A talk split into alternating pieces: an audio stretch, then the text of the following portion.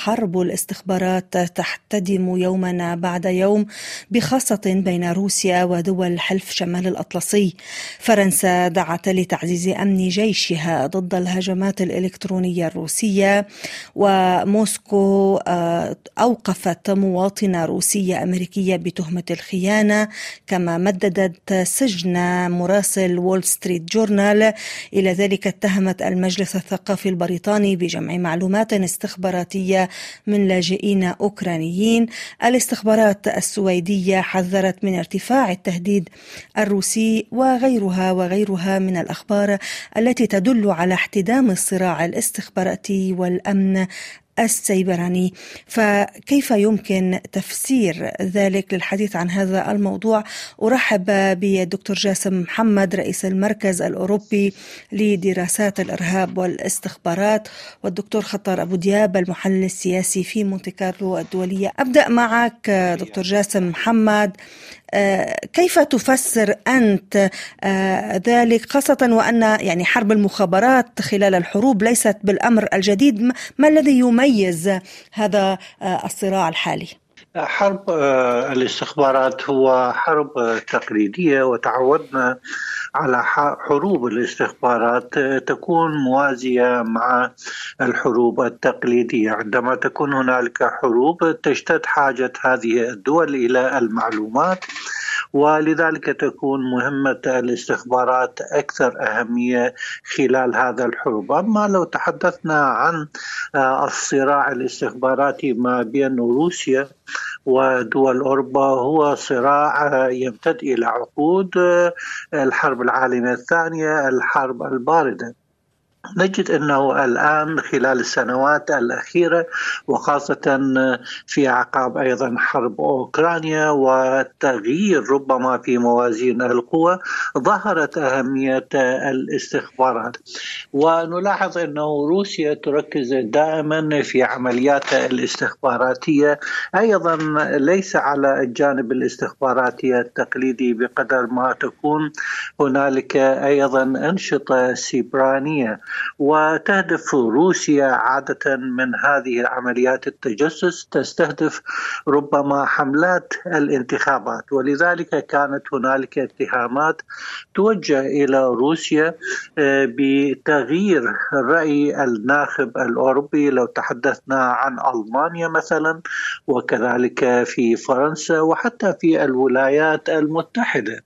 يعني آه، أنشطة الاستخبارات الروسية على سبيل المثال كان هنالك تقارير آه، يعني آه، اعتمادا على صحيفة لوموند تقول بأن جبال الألب الفرنسية آه، خلال عام 20 كانت وكرا إلى 15 جاسوسا ينتمي إلى وحدة نخبوية في المخابرات العسكرية الروسية. نفذت في أوروبا بما فيها محاولة تسمم الجاسوس المزدوج سيرغي سكريبال وقاعدة لوجستية له. هذا هذا الوجود الاستخباراتي على سبيل المثال في قلب أوروبا آه، له دلالات كثيرة، كذلك هنالك عمليات تجسس روسي في بلغاريا، لكن لو تحدثنا نعم. عن الأنشطة التجسسية الروسية على بريطانيا تبقى بريطانيا حتى بعد خروجها من الاتحاد الأوروبي ربما هي ربما البلد الأكثر اهتماما إلى الاستخبارات الروسية.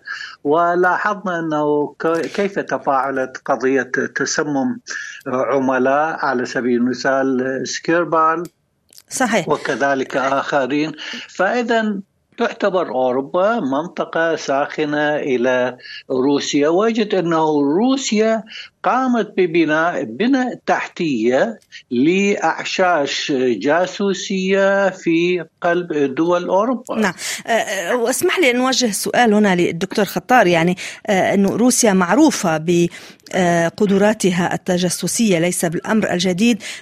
ولكن اليوم يعني نلاحظ على سبيل المثال فرنسا تحث جيشها على يعني الاهتمام لهذا الهجمات الهجمات الروسية الإلكترونية.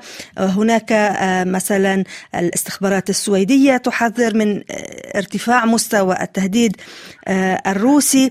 أنت كيف تنظر دكتور خطار إلى هذه فلنسميها الحرب الاستخباراتية بين روسيا والدول الغربية؟ هذا الصراع الاستخباراتي موجود دوما أيام السلم. وبالطبع يتصاعد أكثر أيام الحرب وكأنه نوع من أنواع الدبلوماسية. نحن في أيام المعلومات المكشوفة ولكن أيام أيضا الثورة الرقمية والأساليب الجديدة للاختراق عبر الهاكرز والبيانات عبر الحرب الإلكترونية بكل معنى الكلمة. ومن الطبيعي أن أوروبا التي كانت مسرح هكذا حرب إبان الحرب الباردة. ونتذكر جيدا ماذا كان يجري ما بين برلين الشرقية وبرلين الغربية. وأيضا آه، في النمسا وغيرها كان هناك دوما تحركات وتحركات مضادة والأمريكان لهم آه، التنسيق الأكبر مع ما يسمى الأخوات الخمس من الأجهزة الانجلو ساكسونيه وداخل أوروبا كان أكبر عداء مستحكم هو بين الأجهزة الإنجليزية والأجهزة الروسية. من هذه الناحية لم يتغير العالم كثيرا لكن كل هذه الدول الآن تحاول تحصين أوضاعها تحاول حماية نفسها. هناك اختراقات حتى خلال الحملات الانتخابية. هناك مساعي للتأثير على الرأي العام عند الجانبين. ومن هنا آه، هناك إذا آه، انتباه كبير من أجل عدم السقوط في فخ المعلومات المغلوطة أيضا التي تنشر بشكل واسع. ولكن كما أن روسيا مختصة بعملية هذا النقل العالمي للمعلومات والاختراق الدول الغربية أيضا قوية جدا وهي أيضا تسعى وبكل قوة لهز استقرار روسيا. نعم. آه، يعني آه، آه، أستاذ جاسم محمد دكتور خطار تحدث عن نقطة مهمة هي الأخبار المغلوطة وقد جرى اجتماع هنا في فرنسا بين وزراء خارجية فرنسا وألمانيا وبولندا في مسعى للبحث في كيفية مواجهة أخبار مغلوطة تأتي من روسيا ويعني اليوم الهجمات الإلكترونية باتت تهز استقرار وأمن الدول هذا إضافة إلى مزارع نشر الأخبار الزائفة آه، الموجودة اليوم هناك الذكاء الاصطناعي إلى آخره. يعني هذا التطور التكنولوجي كيف آه، يؤثر لصالح آه، أجهزة الاستخبارات وكيف يؤثر على الأمن القومي للدول؟ الاستخبارات وحتى مفهوم الأمن القومي تغير كثيرا في عالم الديجيتال. فبعد أن كان مفهوم الأمن القومي أن تقوم هذه الدول بحماية قدراتها الاقتصادية وكذلك الموارد البشرية والاقتصادية والتحذير من التهديدات. نجد إنه بدأ مفهوم الأمن القومي يتغير في عالم سيبراني ولذلك نلاحظ إنه مسألة أمن المعلومات وأمن البيانات أصبحت مهمة آه، في آه، في ظل استطاعت بعض الدول أن تحدث خرق في في البيانات والمعلومات آه، لأن تصل ربما إلى آه، إلى آه، إلى يعني بيانات تهدد من تلك الدول. ولذلك بدأت هذه الدول بصراحة أن تجد وحدات وحدات هذه وحدات سيبرانية. وهذه المهمة ليس فقط أن تقوم في الدفاع عن أمنها ومن معلوماتها بقدر أيضا ما تقوم أيضا بشن هجمات سيبرانية. واجد إنه الاتحاد الأوروبي أيضا حرص عن على أن تكون له أيضا منصات إلكترونية آه، غير محددة بالدفاع ولكن أيضا أن تقوم بالهجوم. فاذا الوحدات السيبرانية باتت مهمة آه، داخل آه، وحدات الاستخبارات. فاذا التكنولوجيا والذكاء الاصطناعي وعالم ال digital غير الكثير من مفاهيم الأمن القومي يعني حتى وسائل التواصل ما بين المصادر والاستخبارات تغيرت. كذلك ال social media تحولت إلى مصدر إلى التجنيد. المصادر المفتوحة آه، أصبحت أيضا مصدر هام إلى الاستخبارات. آه، فاذا التكنولوجيا بدأت تستغلها. هذه الدول وهذا أمر طبيعي. فاذا الاستخبارات هي ترتقي آه، مع تقدم التكنولوجيا وبدون شك تعتمد على في كل جهاز استخبارات لو سمحتي لي. هنالك. مكافحة التجسس وهنالك التجسس الخارجي.